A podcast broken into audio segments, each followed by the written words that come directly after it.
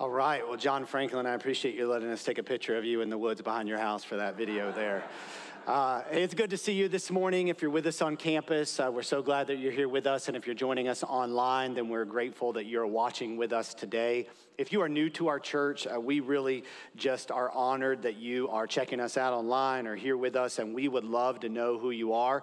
You can stop by one of the welcome tents or the welcome desk, or uh, you can come and talk to me after the service, or uh, you can text the word connect to the number that is on the screen, and one of our staff members will follow up with you this week. Uh, before we dive in this morning, I just want to share with you because uh, most of you uh, weren't at our town hall last week. I know that because the room was less than half this full and we have three services. So uh, most of you don't know this, but uh, at our town hall last week, one of the things that we did was we voted to redefine our ministry leadership teams. So uh, for those that you don't know, our church has a shared vision and direction, but since, uh, you know, the, the, we're the size that the pastor can't necessarily dialogue with everybody in the congregation always. We uh, vote and appoint certain people to work alongside the pastors to execute ministry. And we call those uh, people our ministry leadership teams. And the chair of each of those teams makes up our trustee, trustees who meet regularly with our pastors. And, and we have redefined, uh, we voted as a church to redefine those ministry leadership teams. We have an image uh, that kind of explains what happened uh, in that vote. So you see that missions and outreach moved to be two different teams uh, a missions team that's focused on what we do in church planting and in the nation and globally, and then a community outreach engagement that's going to be focused more on getting our church family engaged in this community. We had a fellowship ministry leadership team.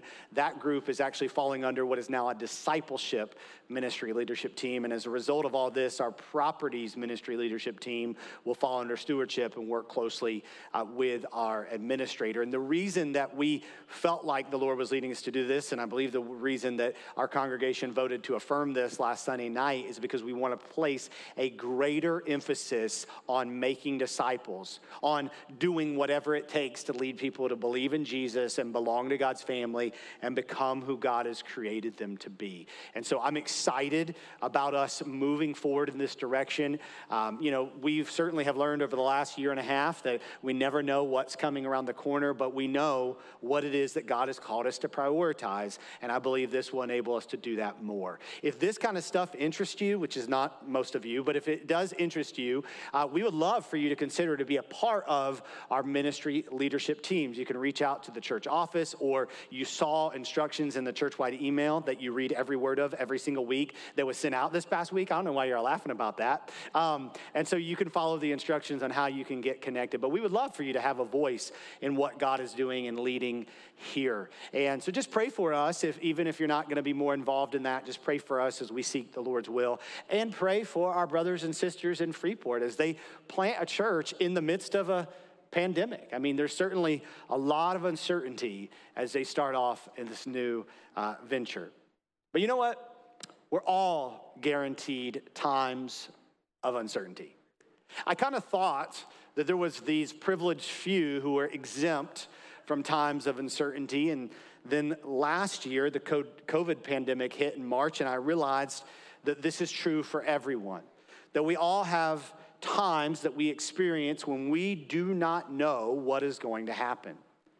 Maybe we don't know how we're going to make it financially, or we don't know what is going to happen with our health or the health of a loved one, or what that person is going to decide and the implications of their decision, not only on their life, but on our life. A hard reality is that sometimes our future or at least aspects of our future, is out of our control. It's in the hands of someone else or some kind of outside forces. Now, if we believe in God, we believe that God is that ultimate outside force. He is the one who ultimately allows and permits things to happen that happen. And so, if we believe in God, then common sense says if we want to understand what to do in times of uncertainty, because we look to all kinds of places in times of uncertainty, but if, if we believe in God, then we should go to see what God says. We should go to the Bible. If you've read the Bible a decent amount, then you learn that there's this reoccurring theme of storms. In the poetry, it uses storms as an illustration. In the narratives, in the, in the chronology of the Bible, we see people encountering literal storms. And in the instructions of the Old Testament and the New Testament, storms are used to explain life. Storms are these disastrous or trying times that are beyond our control. Think about a storm. Most of us are thinking about a storm right now, and we will be most of the months coming. We can do a lot to prepare for that storm, but there are forces at work that we cannot prevent or stop. They're going to do what they're going to do. Our trek through the Gospel of Mark brings us to a literal storm that the disciples encountered. And while this storm in Mark chapter 4 doesn't speak specifically to the financial crisis that you might be facing or the choices that person you love is making or the lack of clarity you have about a decision you're about to be faced with or what is the best approach to an ongoing pandemic, what this teaches us, what this helps us with, is the most important thing. What keeps us going and what causes us not to be paralyzed by life's uncertainty. We've come to learn that the disciples are following Jesus and they're traveling around with him. And in Mark chapter 4, verse 35, Jesus says, and Mark says that on that day when evening had come, he said to them, Let us go across to the other side. Mark says on that day to reference when this is taking place. So, if you've been with us over the last several weeks, we've been reading through several different teachings that Jesus taught, but the teachings that we've been looking through are all looking at are all happening on one day. And so Jesus is in this boat.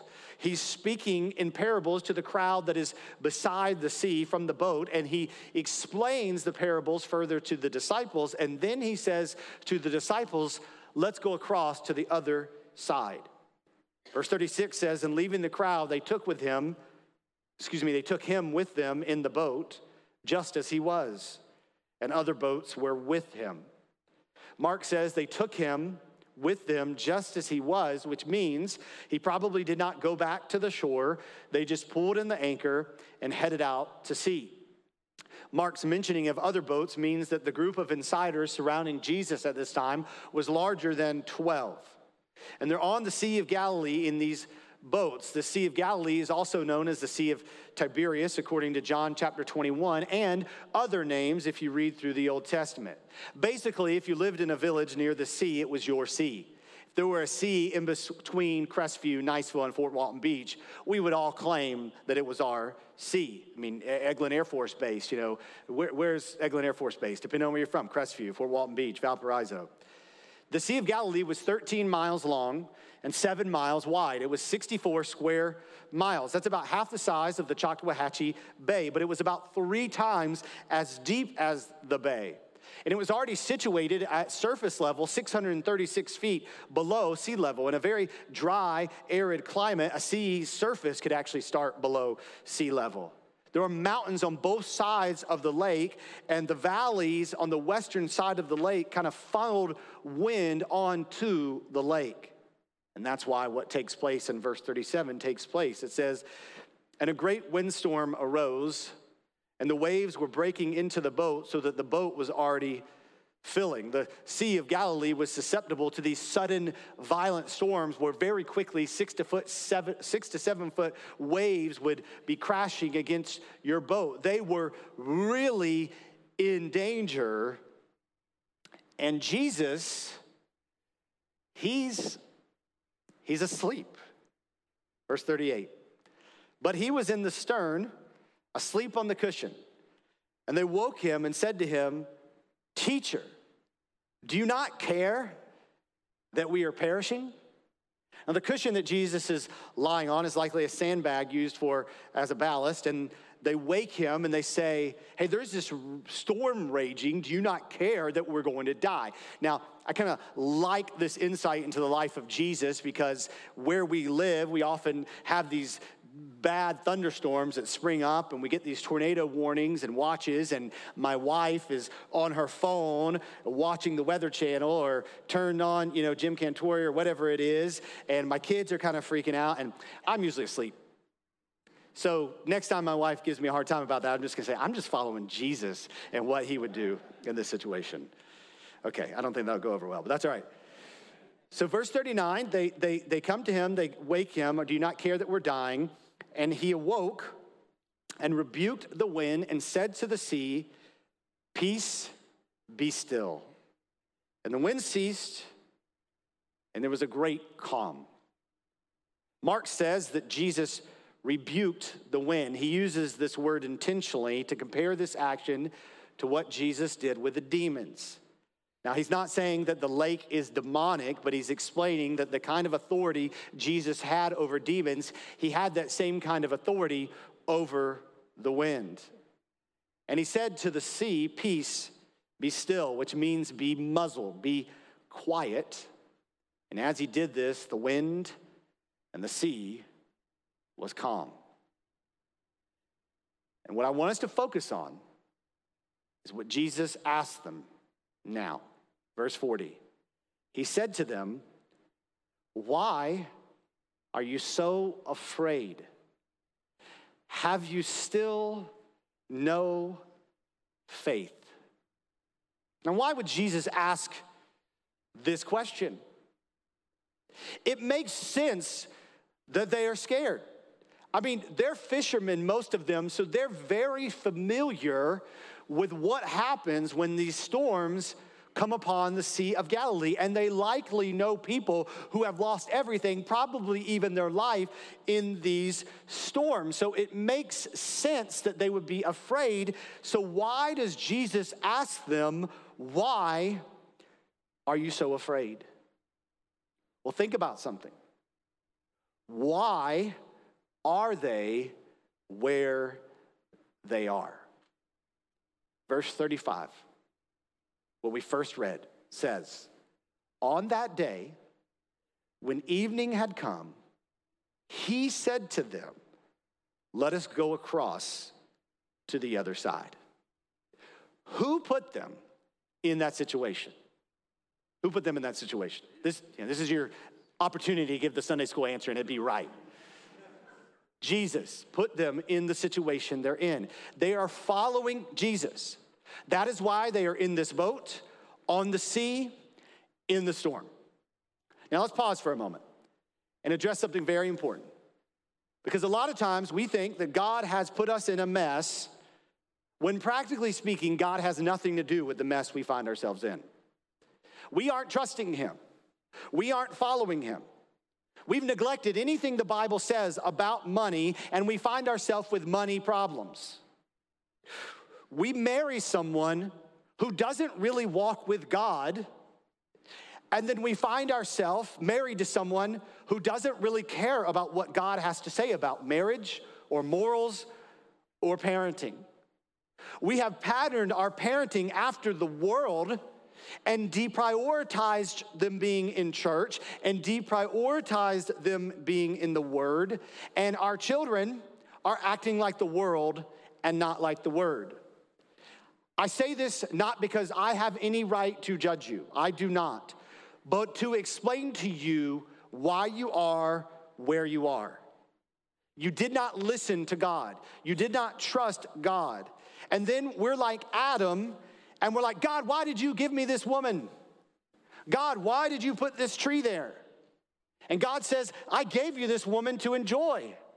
I gave you marriage to enjoy. I gave you the garden to enjoy, and you sinned. You did what was right in your own eyes instead of trusting me, and you are facing the consequences of your sin. That might be why you are where you are. But in what we are reading today, that is not the case. The disciples were right where Jesus wanted them to be, and the storm comes. This happens. We're trying to prioritize God, and all of a sudden, things start breaking and things start going wrong. And we just don't have enough money. We're trying to live our lives to serve God and others, and all of a sudden we get sick we get hurt. And it interferes with us trying to serve God and serve others. We're trying to get involved in leading in the church, and people start attacking us and ignoring us instead of listening to what we have to say. We thought we were doing well, and then someone in our family starts going off the deep end and causing us heartache. What are we to do? What do we do in these moments? And I, I can think of a lot of answers. And I really encourage you to have people in your life to talk with about the nuances of your situation and to constantly be learning from other people who've been in similar situations like you are in right now or like you will go through. And there are things that I'd be happy to point you to if you want to meet with me and talk to me. And it might take a lot of work and it might take a lot of patience to get through what you're going through. But the most important thing, listen to me, the most important thing that you remember, Christian, is you are okay. As a follower of Christ, you are okay. I don't think Bob Marley was right when he said every little thing is gonna be all right. But I do think the main thing is going to be all right. You are going to be okay. Jesus is with you. And even if Jesus is asleep in the middle of the storm, he can wake up and make everything okay. But Jesus is not asleep, he is awake, he is alive. He is at the right hand of the Father, and He has sent the Holy Spirit, which dwells inside us as believers, and Jesus is with you. God is with you. You are okay. The temptation in a storm is to look at what is around us and forget who is with us. In a storm, we are tempted to look at what is around us and forget who is with us. We are not promised a life absent of suffering. We are promised Him in the suffering. It is very important that you grasp this because that is the point of this text. God takes you through storms for a reason. Now, when you ask people, why does God take us through storms? It seems like the common answer, and I think this is a westernized, individualistic answer, but maybe it's always been like this, but it seems like the common answer today is that God takes you through storms to make you stronger. You'll be stronger now because of the storm you went through. But what is the ultimate purpose of that answer? So that you can get more glory? Because when you begin to dig down to a lot of what we call theology today, a lot of it is very centered around me and my will for my life and what I can do in my life. Now, when we go through storms, do we get stronger? Do we grow? Are our storms used to help other people? Sure, probably. But that is not the ultimate purpose of these storms. And if you think it is, you are not as strong as you think you are. You aren't growing like you should. And you aren't helping people the way they need help. It's a kind of a long quote, so we have it in your insert. Craig Blomberg, biblical commentator, says this Contemporary applications of this miracle almost universally demythologize the narrative so that it becomes a lesson about Jesus stilling the storms of our lives. Matthew and Mark did not have such an application in mind. There are implications for discipleship here, to be sure. We must turn to Jesus as the one to trust in all circumstances of life. But the focus of this passage remains squarely Christological on who Christ is, not on what he will do for us. Look at the last verse of this text, which tells us the implication of what took place on the life of the disciples. Verse 41. It says, And they were filled with great fear and said to one another, Who then is this that even the wind and the sea obey him?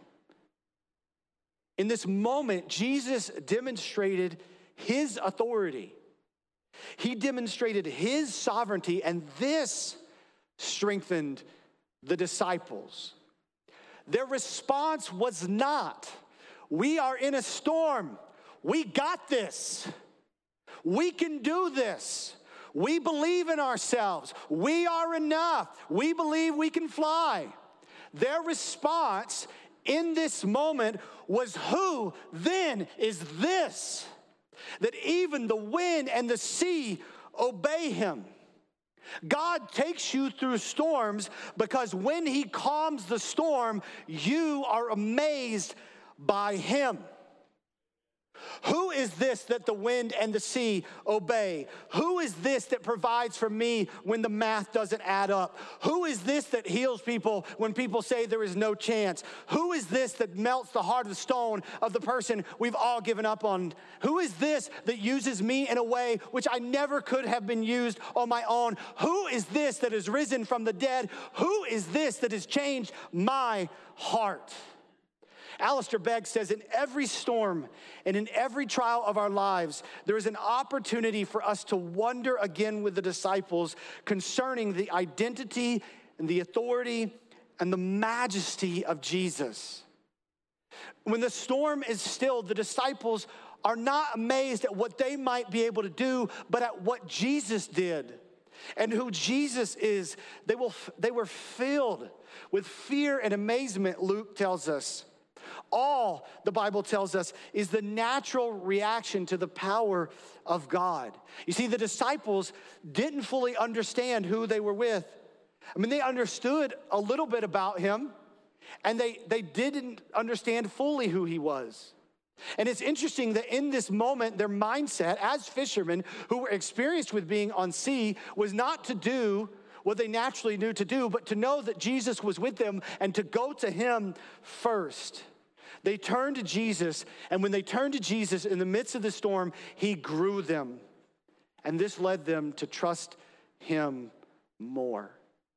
You see, what matures us is just an awareness of who Jesus is and a response to him in awe. And increasing an awareness and awe of who Jesus is reduces what causes us to fear. An increasing awareness and all of who Jesus is reduces what causes us to fear. There are going to be things that we are afraid of.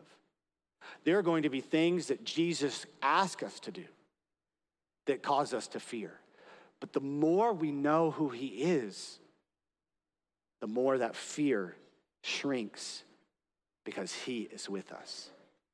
Who you believe Jesus to be is the most important earthly question you'll ever wrestle with. And every storm in your life is an opportunity to answer that question again.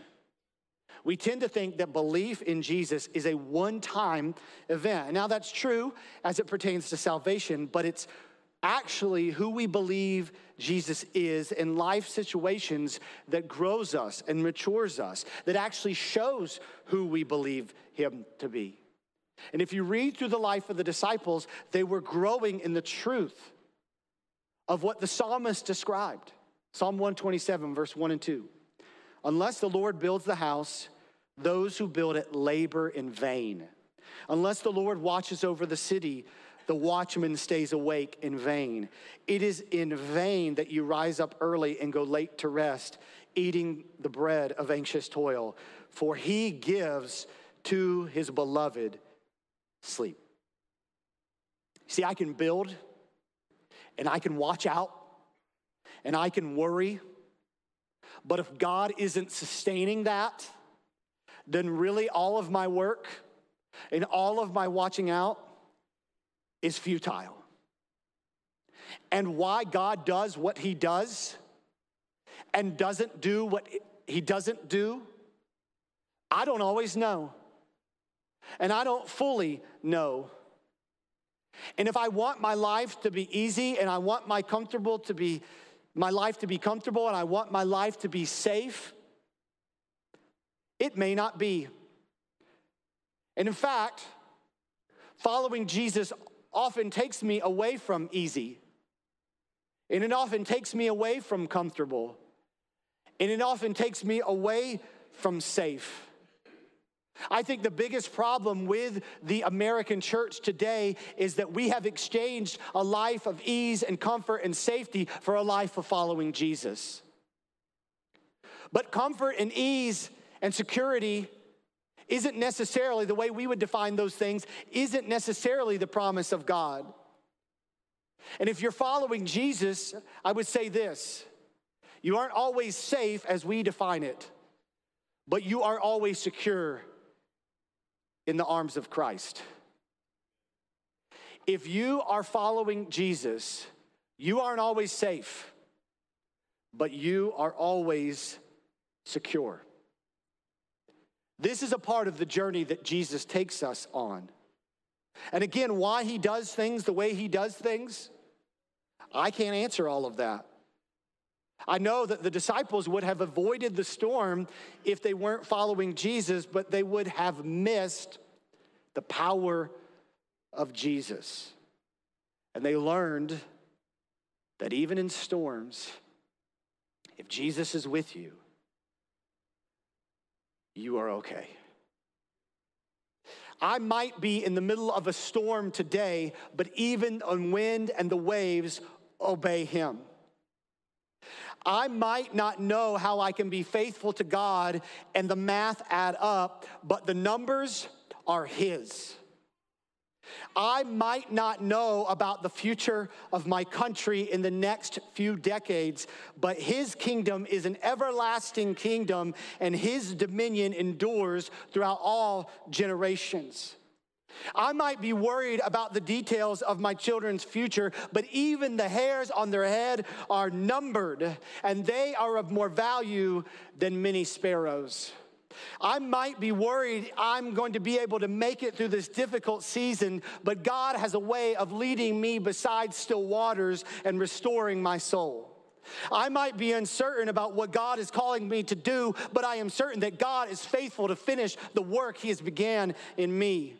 I might be uncertain about how all my relationships are going to shake out on this earth, but I know that He will never leave me nor forsake me. And I might be facing death, but death is swallowed up in victory. Oh, death, where is your victory? Oh, death, where is your sting? If I am following Christ, what am I afraid of?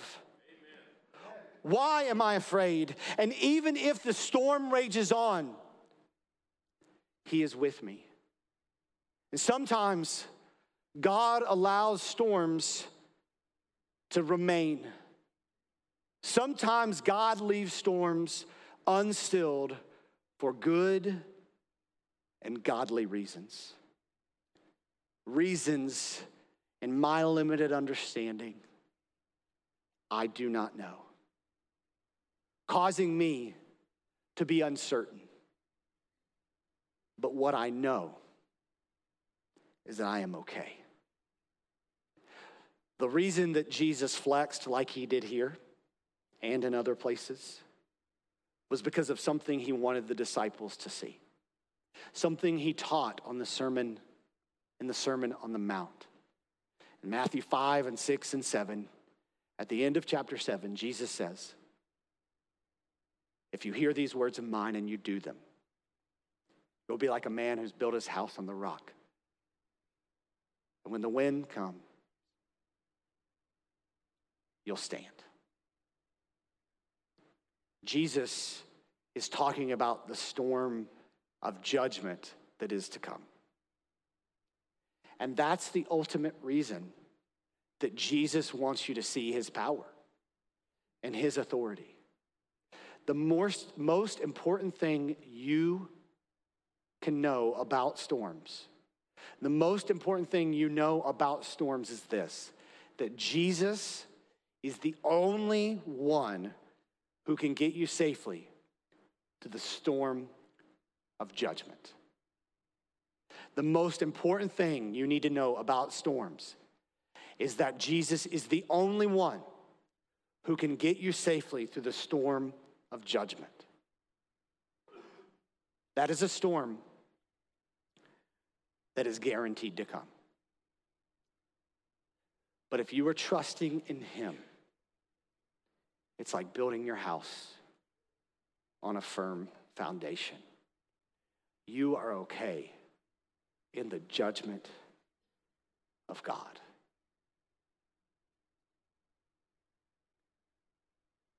But if you're uncertain about judgment, you need to know that the only thing that will make you okay in that judgment is if you belong to Jesus. If you believe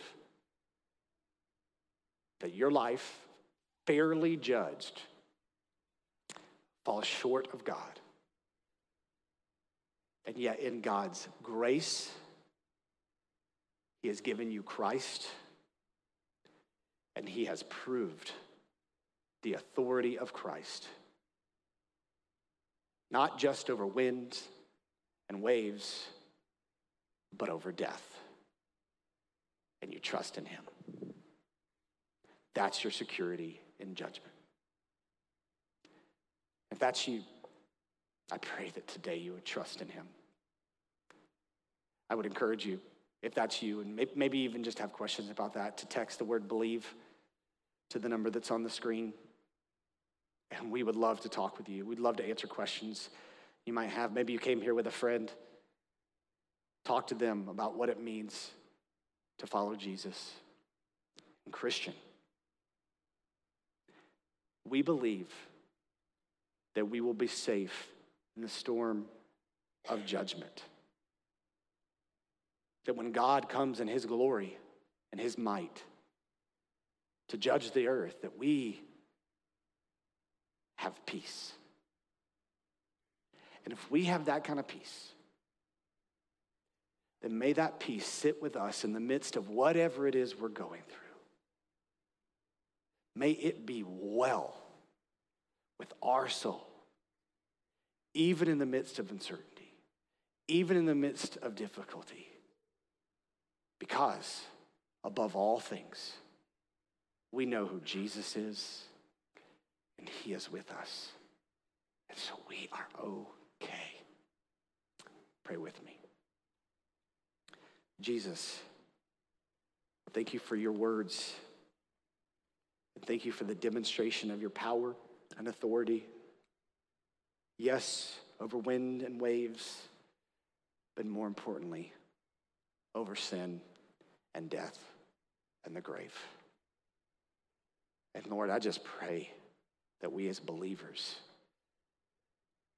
that that peace that you've earned, that peace that you've given us, God, that it would resonate deeply in our souls today and fuel a life of trusting you, of stepping out of what's comfortable and safe and easy for you because we'd rather follow you in the difficult than be by ourselves. God, may your spirit minister to your people as you know we need. I pray this in Jesus' name. Amen.